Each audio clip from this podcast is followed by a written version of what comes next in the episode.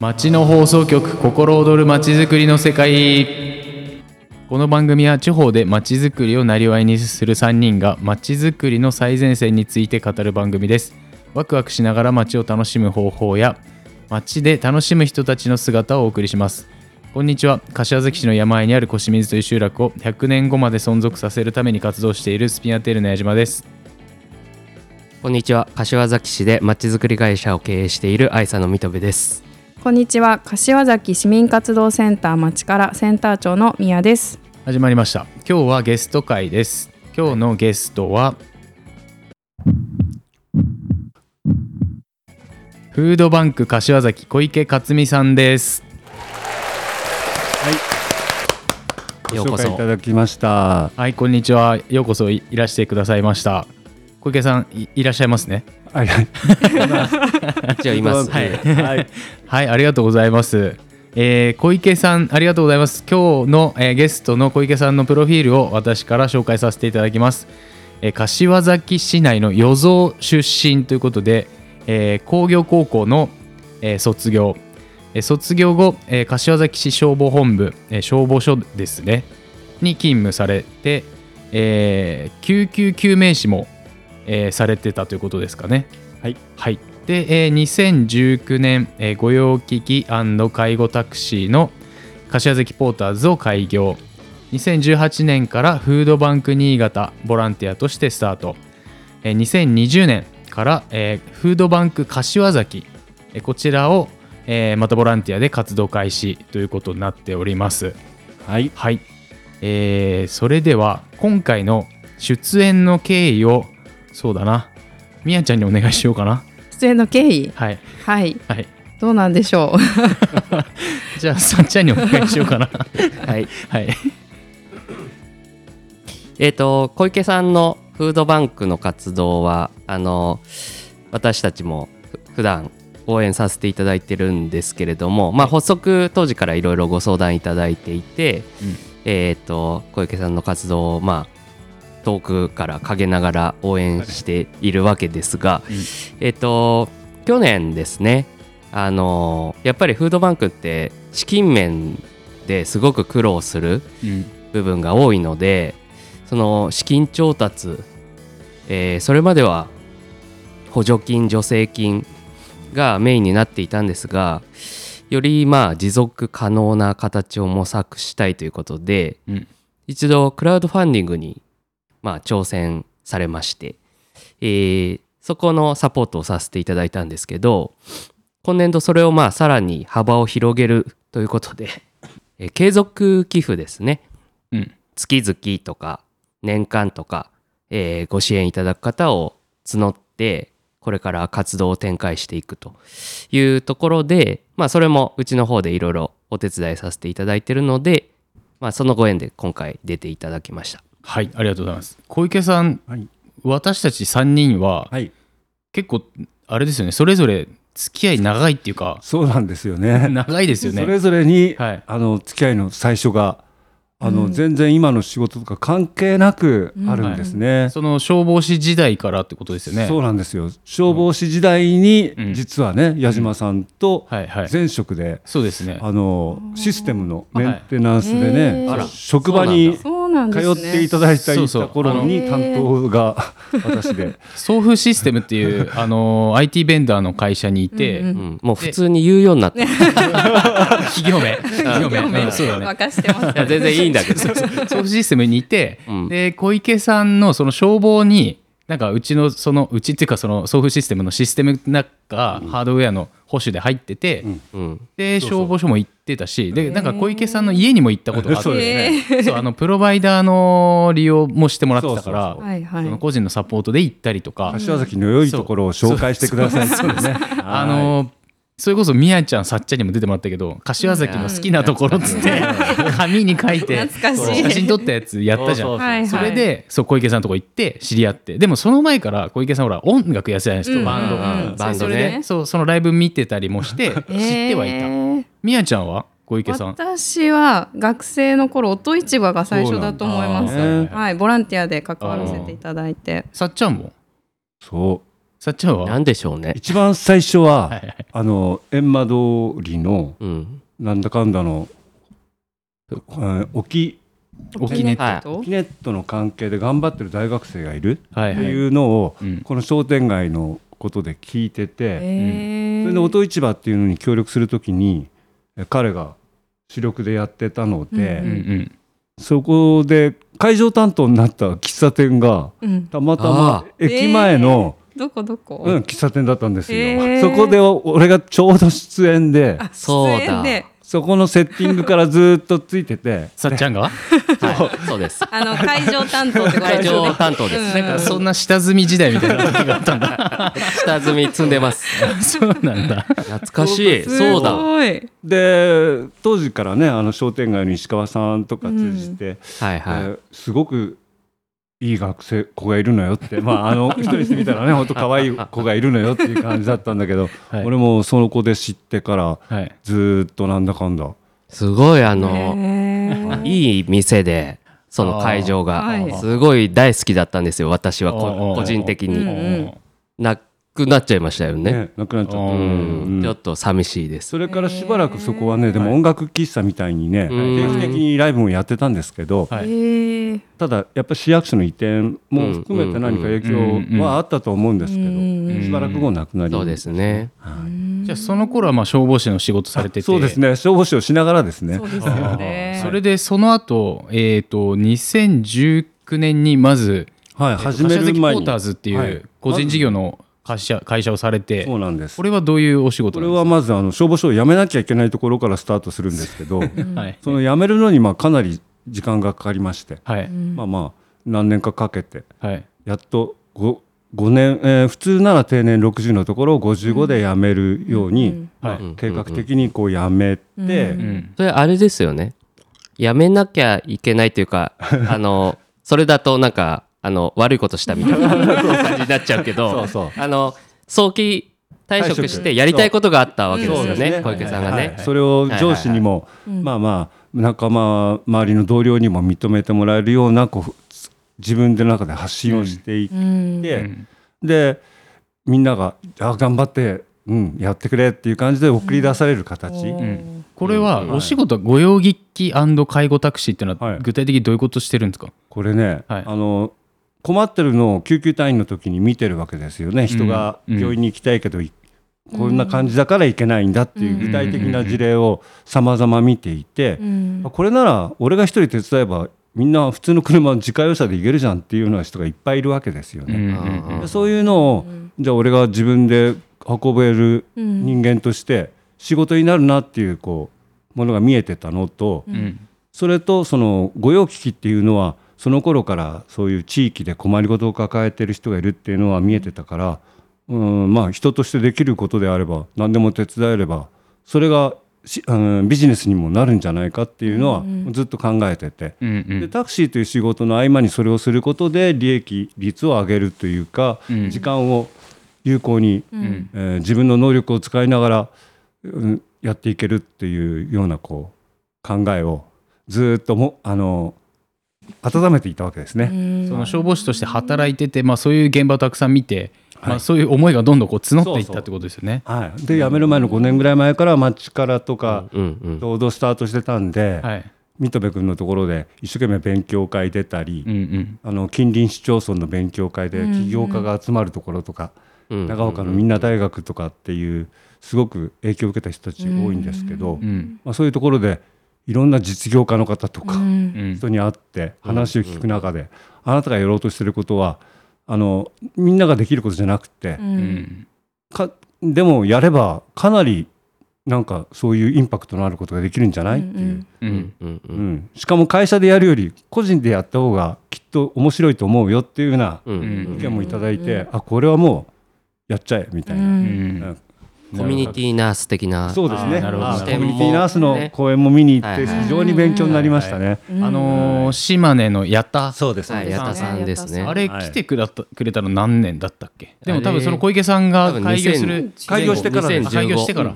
2015だと思うけどな。え開業する前にも一回来てんのかその、もっと、2015だと町からのオープンになりますよねもうちょい最近かな。うん。これね、うん。コミュニティ救命士で一緒ですねって俺が大学に行ったりなんだかんだしてることがうん休憩になりますみたいな話を、はいした覚えがあるから。それなんかもう有名な逸話みたいになってるけど。ちょうどスタートしてる頃ですね。あーなるほど。2019年かへ1年ぐらいやっぱなんだろうな。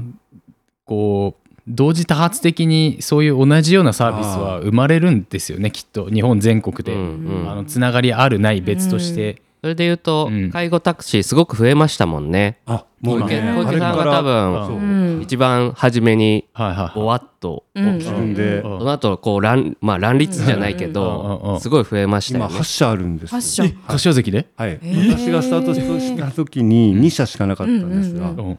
それから、えー2社のうち1社が辞めることもあ辞めたっていうのもあるんですけど、うん。6社できて。うん。はい。えだって今柏崎のタクシーとか代行がどんどんなくなってってる中、介護タクシーが、介護タクシーだけははい。運転手とその介護の資格を持ったという、うん。まあ、スペシャリストみたいな人たちがどんどん増えてるえあれってそのタクシーの資格だけじゃなくて介護の資格もなきゃいけないんですか？そうなんですね。ほほほ介護のえー初任者研修っていう、はいはい。一番ベースとなる資格、うん。もしくはそれ以上の資格、うん。看護師以上の資格とかいろいろあるんだけど、うん。うん、救命士の資格は全然な関係なくて、うん。あれはそういった介護か看護に関する資格を有していることと、うん。二種免許というドライバーとしての資格、うんそれ両方有していることで介護タクシーってできるんですね。はい。ところでその救急救命士ってうん。いうのはどういう制度なんですか、まあれは国家資格でもあるんですけど、消防士とはまた違うんです、うん。消防士っていうのは消防の仕事全般に言いますけど、うんうんうん。救急救命士っていうのは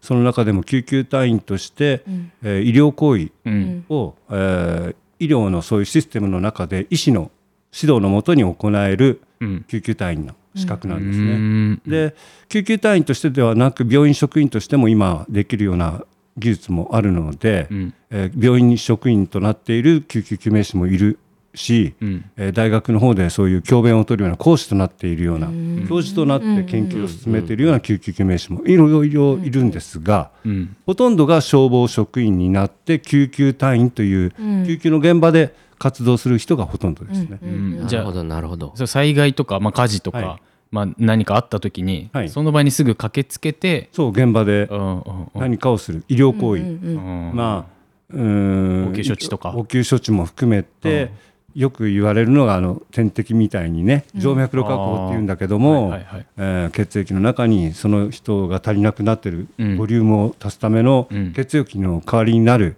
輸液を、うん。はい、入れるんですけど、うん。そういったことが、あのー普通なら心肺停止っていう、うんうん。心臓が止まったような人しかできないのが、うん。今はそういった条件だけではなく、うんボリュームが低下してこれ以上低下したらやばいよっていう血圧が急激に下がったようなショック状態の人にはも輸液をするあー入れられるとか、ん。だんだん法が拡大されてきてうん制度がね、うんはい。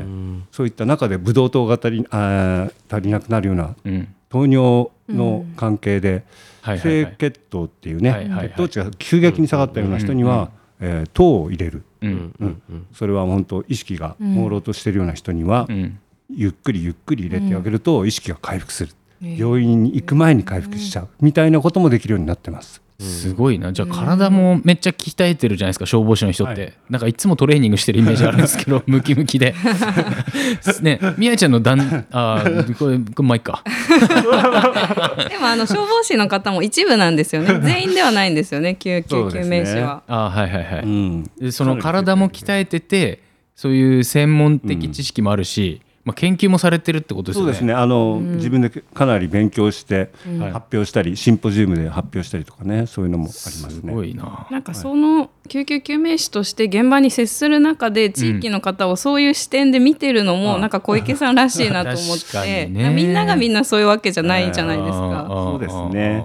うん、すごい凄惨な現場とかねあの大変な現場もはい。あったりする中で、うん。ただそれいう出動ばっかしじゃなくてうんうん。いろんな現場があるので、うん。そういう時に自分なりのその視点で物事を見てるといろんなものが見えてくうる。ん。もともと観察が仕事だからは人を見てるっていうのと現場を見てるっていうのは、うん。あ。で記録してるわけで、うんうんうんあだからその一回一回の出場ってみんな報告書にしてるので、うんあその記憶がかなり溜まっていくわけですよ。それがすごい資料うん。膨大なデータといえばデータですよね。うん。すごい。そうですよいやでもそれをそういう風な見方してるのも小池さんならではというか、うん。そう思うよね。さっちゃんどう？いやそそうういう風に見てる人いない,、いないよねなか小なか。多分池さんらしいしまあ、うん。あの多分ご両親の介護とかもうん。あったんそうだね、うん。ななんていうんですかね、うん。考え方をがうん。そういうふうに、あの地域のはい。高齢者の困りごとみたいなところにだんだんこういったんじゃないかなと思うし奥さんもねそうですね。あのうん。元教員やられたね。そうか養護教員なんだ方でなんか夫婦揃ってそのなんていうんですかねうん。あの人を助けるとかうん。見守るとかそういう視点が、うん。まあお持ちの方々だったんで、うんなんとなくそういうところにこう 帰結していったようなね。イメージがあります。なるほど。あのーさっき言った送風システムで柏崎の好きなとこどこですかって聞きに行く特集でうん。確か小池さんその時なんか柏崎の好きなところをなんかこう許してくれる街みたいな。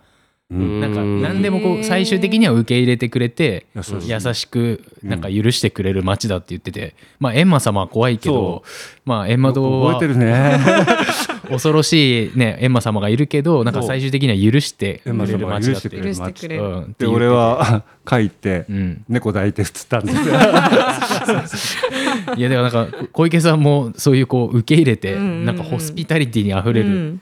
ねご夫婦だなっていううん。いやいや感じですね。すげえ俺も今思い出した。だ それでなんかうんなるべくしてなった。なってるよね。うんうんそうですね。そうだよね。うん。帰結し 帰結したっつったらあれなんだけストどーリーが、そうだね。まあ、そういうふうに作られてきたんだろうなってピタッとはまった感じはあるようんね。あります。そうですね。で、えっと、開業の前後でフードバンクの、えー取り組みもされてるってことなんですかね。そうなんです。そのやめ消防署を辞めてすぐには二種免許とか取り行く時間もないし介護の資格取る時間もないので1年は自分の中でスケジューリングしてたんです。あの見てたんですよ。うん。準備を。うん。その1年の中でえっとシルバー人材センターっていうところで縁あって、はい。コーディネーターで勤めながらうん。新潟医療福祉大学に通ってたんですね。あうん。の非常勤講して週2回。はい。はい。はい。そこの途中にフードバンク新潟っていうのがあったんですよ。ね NPO 法人。ん途中っていうのは、あの新潟市の市内を通るはい。あの県庁前にあるんですけど。はい。であの NPO 法人にたまたまあのなまらの江口くんがいたので江口くんがたまたまあのこういう人探してるみたいな手伝える人がいたらいいなって柏崎方向に。うん。へってーいうのがあってあまあ俺しょっちゅう通ってるから柏崎にまあ食料届けるとか送るのがあったら、うん。まあ俺週2回寄って届けるし、っていうような話でボランティアをそのセンターの方と話をして、うん。うん、スタートさしたんです。だから週2回通ってたんですよね。新潟市に。はい。ああそれでじゃあ食材っていうか食品のそこう運搬もするようになったのがきっかけで携わったんですね。そっちはまだあのフードバンク新潟。そうなんです。その当時はフードバンク新潟っていう NPO 法人の,、うん。はい、あの拠点があったところによって、うん。柏崎で、えー社会福祉協議会に届けるとか、うん。誰々がそういう人がいるからそこへ持ってってくれないかとか、うん上越市から寄付があるから上越市まで取りに行って。新潟へ届けるとか、そういうことをしてたんですね。フードバンクってどんな活動なんですか？ちなみに。フードバンクはあの、それぞれ個人もあるし企業もありますけど、うん。えー自分のところでは、まあ、今大量にあって余ってしまったとか、うん。えーまあ、そういった無駄にならないようにこの食料を誰か食べてくれればいいのになみたいなものを、うん。えー欲しいけど今なかなかお金がなくて食費だけでも、うん。うん、助かる食料があればいただきたいみたいな人にこうつないで渡してあげるっていう活動なんだけども、うん。その両方やってフードバンク活動うん。っていう活動なんですよ。うん。うん。あだからつうん集めてそう。必要な人に渡すっていうことですよね。そう。なんですね。片っぽだけじゃダメだっていうのが今のうん。そういう言い方で、うん。うんだから子ども食堂さんみたいなのはフードバンクとはまたちょっと違って。ああそっかあげこうあげて別にそこであの食料いらないものを集めてるわけではなくて自分たちで工夫してうん。えー子ども食堂さんで安い金額ではい。えーお弁当を配布したり食べ物を渡したりとかパントリーっていうんですよね。うんうんうんうんはい、そういった活動でもふ全体を含めて、えー今ではフードバンク活動っていうふうに、まあ、認識されてるのが現状ですね。うん。はい。集まってくる食材ってどんなものがあるんですか、どどういう余り方っていうか個人とか会社とかいろいろあると思うんですけど、ねもうあのーよくあるのが葬儀の、あのーはい。い、ただいた返礼のああもので、はい例えばそういった海苔とか、はい、うん乾麺だとか、うん。そういったものがあった時に、うちでは今すぐこれは必要ないなみたいなものが、うん。箱でそのまま置いてあって、うん。賞味期限が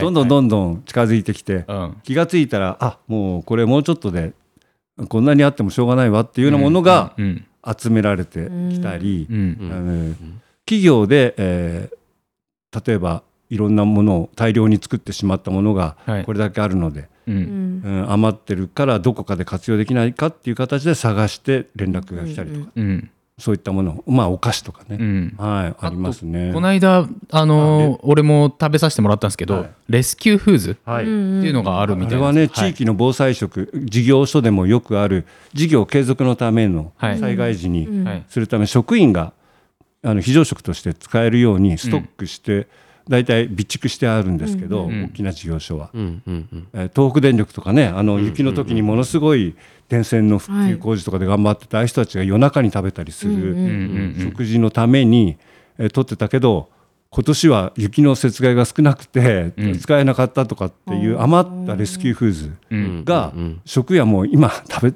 らなくていいですっていう感じで受け取らないので、うんうんえーじゃあ捨てるか賞味期限があと1ヶ月とか2ヶ月になったら、捨てるかっていうと捨てるのもったいないですよね、っていうことで、いりませんかってくるわけです。うん。でそういったものを賞味期限近づいてるけども、ん。レスキューフーズに関わらず食料食品って自分で食べて、えー大丈夫だっていうことであれば、うん。それのギリギリではあってもうん。食べてもらえるので、うん。そういったものを活用すべく、えーいろんな活動に使ってます。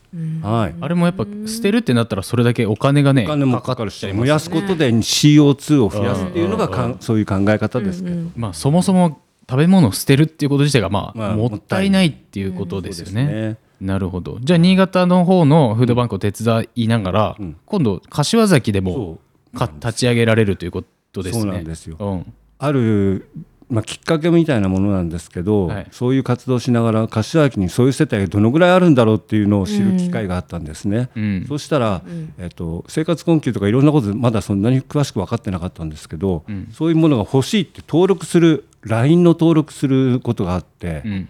そのアカウントを登録してもらうと、はい。クリスマスケーキを一家庭に一つプレゼントしますみたいな企画をしたんですよ。うん。そしたら100世帯から60世帯がこの柏崎地域近隣にいらっしゃることが分かったんですね、んそういうところに登録する人が。うん全部が全部生活困窮とかと関係ないかもしれないんだけど、うん少なくともそこの条件は一人親なんですよ。うんでそういった一人親の方が少なくともそういう世帯いると、うん一定数いるなというのが分かったことで、柏崎に拠点があってもいいなっていうのがあうん。ったし、市役所関係機関から、うん。えー高齢者で食事が作れない、うん。えー今こういう状態で子供だけで暮らしてる、うん。DV でちょっと外から逃げてきて、うん。隠れて今うん。過ごしてますみたいな方が食料を必要としてます、市役所では食料は持ってないので、うん。必要なお金とかは、ん。まあ、渡せるんだけど、うん。食料がない。ってうんいうんで相談があるんですね、ん。そこの相談の場所に届けたりしてると、うん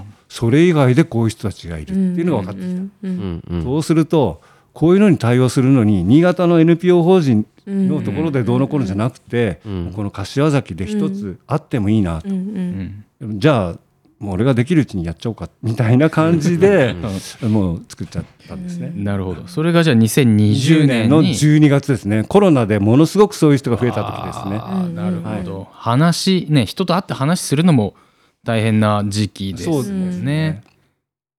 ちょうど2020年っていうと、そうなんです、うん。ものすごくそれで増えてコロナで失業したからとか、うん。そういった人たちも増えてきて、うん。もうこの頃にはあの農林水産省の補助金事業を完全に当てにしながらの、うん。そういう活動をスタートすれば、農林水産省からこういう自分が拠点とするような場所の家賃が出るっていうのが分かっていることでスタートしてるんですよ。うん。はい、なるほど。